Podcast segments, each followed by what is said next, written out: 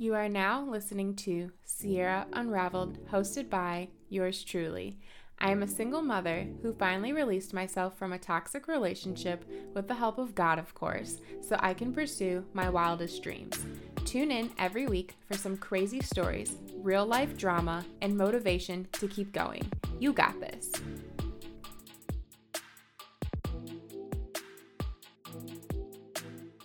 Welcome to Sierra Unraveled. If you haven't noticed, I'm getting real excited about this content.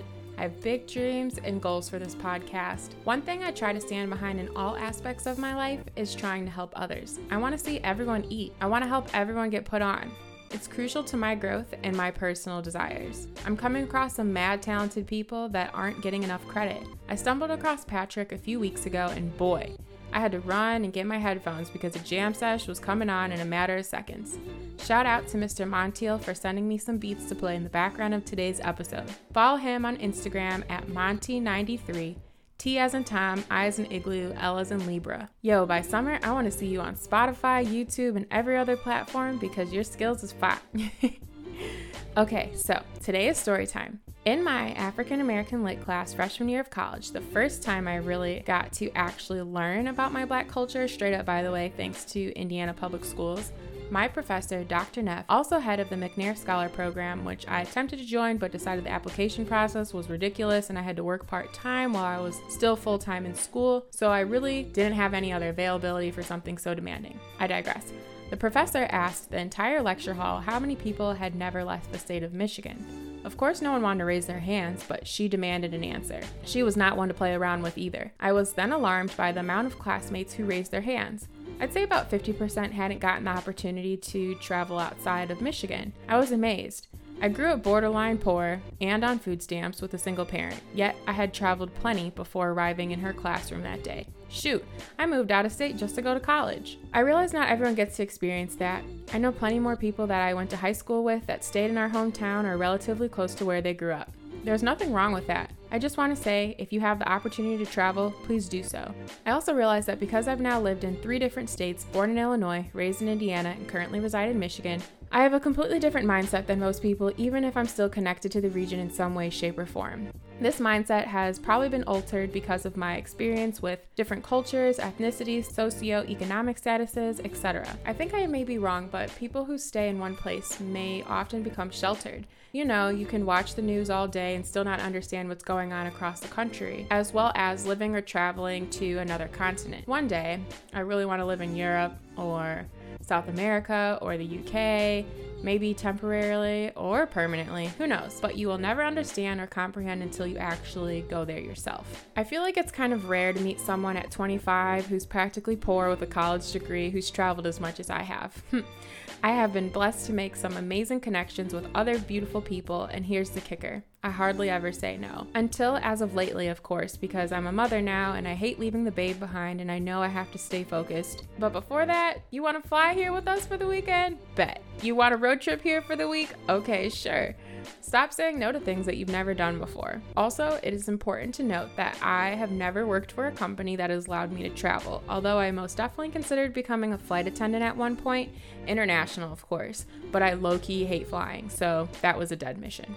So, where have I been, even though I've been living in a cave for the past four years? I first flew when I was about four years old, I believe. My dad worked for American Airlines as an aircraft inspector. This also gave us ample opportunity to fly for free or for a very discounted price. I think I went to Nashville, Tennessee for someone's wedding. Uh, the second place I went was Mall of America in Indiana- Minneapolis. I hardly remember anything besides cereal factory, petting stingrays, and roller coasters being indoors. That was just weird. Even though I don't have a specific age of these other things, I just know my childhood also consisted of a few trips to visit my great aunt in Denver, Colorado, and a water park in Kentucky. Next up would have been my world of cheerleading. We went to regionals in St. Louis, Missouri, and somewhere else that I can't remember. Then we went to nationals two years in a row in Orlando, Florida. So this was like grade school, probably and I had already gone to a few places. Then my family planned a road trip to Vegas when I was a freshman in high school. I know, Vegas with kids, they made it happen. We rented a house with an in ground pool and a water slide, a hot tub, a game room, a movie theater, and even had an underage babysitter to kick it with us while the grown ups went out to party. I think it was pretty genius if you ask me. Lastly, we went to Wisconsin Dells where my brother, my mom, and my sister and I went down this water slide, and I swear I could see down the back of everyone's throats. Remember, my mom was a single parent, but still, she made it happen. Fast forward a bit, I think I stopped traveling for a while because I started working and I had a boyfriend. Oh. I know.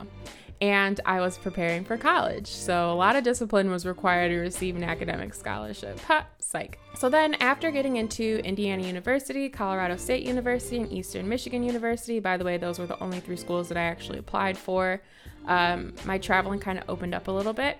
I road tripped with my mother all the way across the country to Fort Collins, Colorado to tour this school. By the way, that little city, Fort Collins, is super dope.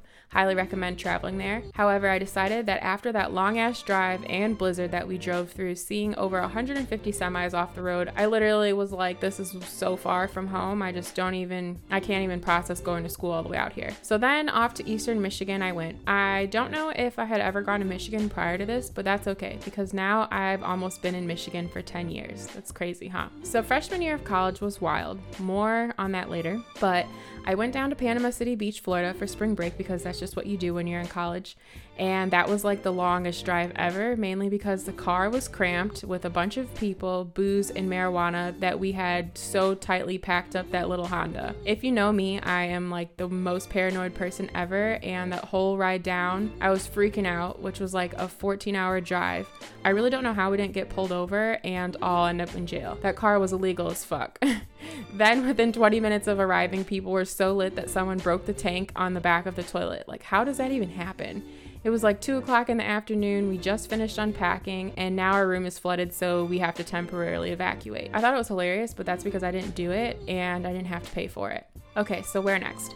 Um, yeah, so I started dating a guy who was originally not from Michigan and his dad worked for Southwest Airlines. I did not know this when I met him. I also didn't know that he was from California, cough, cough, Los Angeles.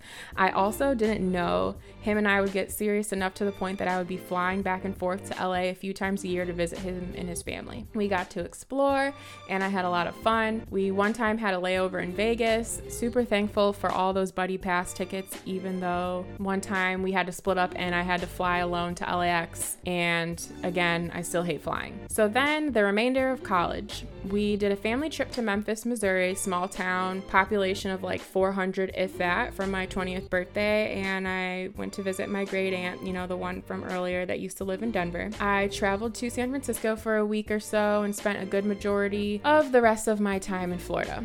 I remember people asking if I moved to Miami because I took my rent payments that I had left over and went down there for, I think, three weeks straight, right after I had just been down there for a week. That lifestyle is fast and addicting.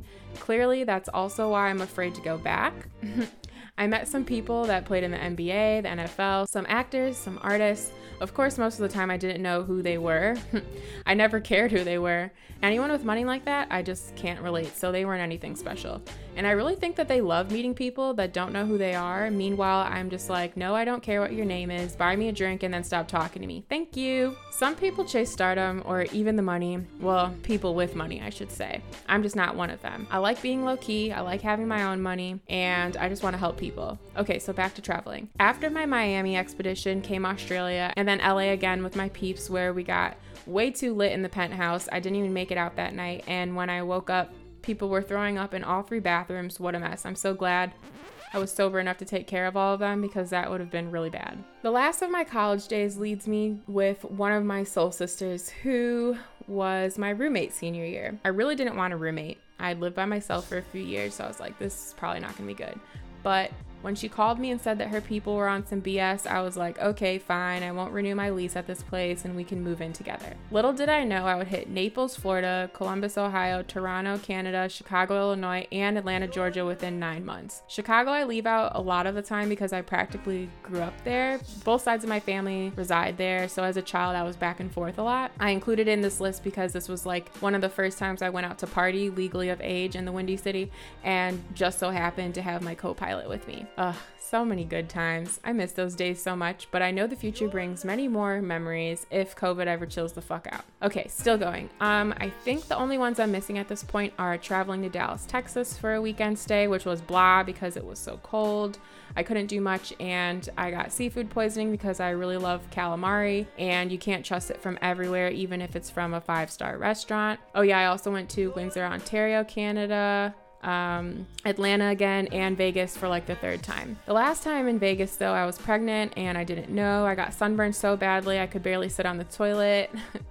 all I did was lay by the pool and stay in the hotel. I went out, I think, one night and ended up giving away my double shot tequila Taco Bell freeze because it was disgusting. And then 30 days later, I took a pregnancy test and it all made sense. Because of the road trips I've taken, I think I've almost seen like 50% of the United States. I've seen the Grand Canyon, the Golden Gate Bridge, the Gateway Arch, Willis Tower, and John Hancock buildings, the Rocky Mountains, Epcot, Universal Studios, the Hoover Dam, Hollywood, SeaWorld, Millennium Park, the Great Barrier Reef, Walt Disney World, the Bellagio, a bunch of different museums, but there's still plenty more on my list. I have yet to travel to the East Coast. I haven't really had a need to go that way, but New York City and DC, I will get to you, don't worry. I also plan on going overseas in the near future. I really want to go to Mexico, and I'm really irritated with myself because I had the opportunity a few years ago and again just in December, and I opted out. Shame on me, I know. However, traveling is dope, even if I said no this one time. I really would rather just live with less so I can experience more. I've lived a really good life this far,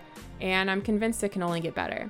I know a lot of people who are traveling a bunch right now because flights are like an all time low. I also know a lot of other people who are saying that they want to travel more before they settle down. Do it.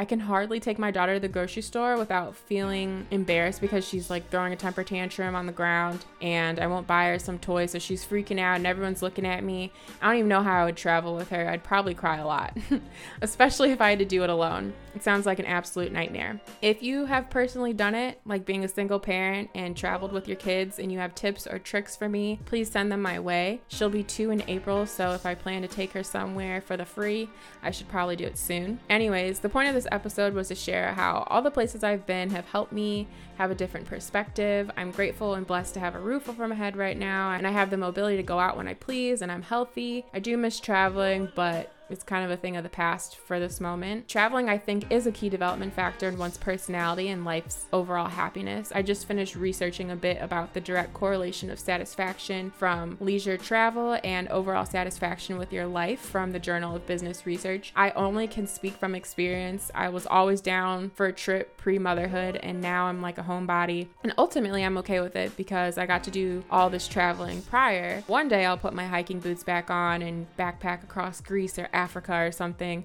but for now, my focus is on the babe. If you think that your travel has been somewhat limited, I recommend seeing what programs your school might offer. Often you can do like an independent study where you pick where you want to travel and you get a research director. Um, that's what I did. But also, they have like study abroad programs. If you didn't know, you probably know, but just in case you don't, definitely check into that. Um, also, you could check out and see if your job has like extensions that you could apply for, which will allow you to travel. Um, shout out to all my friends that are travel nurses. Y'all killing it right now. I see you. I think it's awesome. And the last place that I would recommend checking out in your area are like nonprofit organizations that you can get involved with that would help you scratch your travel itch. You could check out volunteerhq.org. As a mom, I'm always looking for relaxed jobs that allow you to work from home or wherever so you can keep your income while being able to explore when you're not working. Thanks for tuning in. I hope sharing my life with you is interesting and insightful. No one is average, and I really don't think that I'm normal, but that's why I stopped letting you unravel me because only I can unravel myself. I'll talk to you next week.